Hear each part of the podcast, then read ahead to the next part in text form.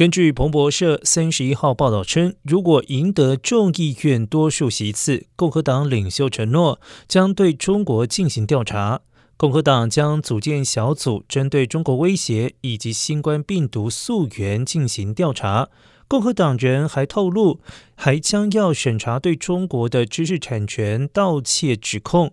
这一承诺反映出许多共和党人对中国越来越强硬的敌意。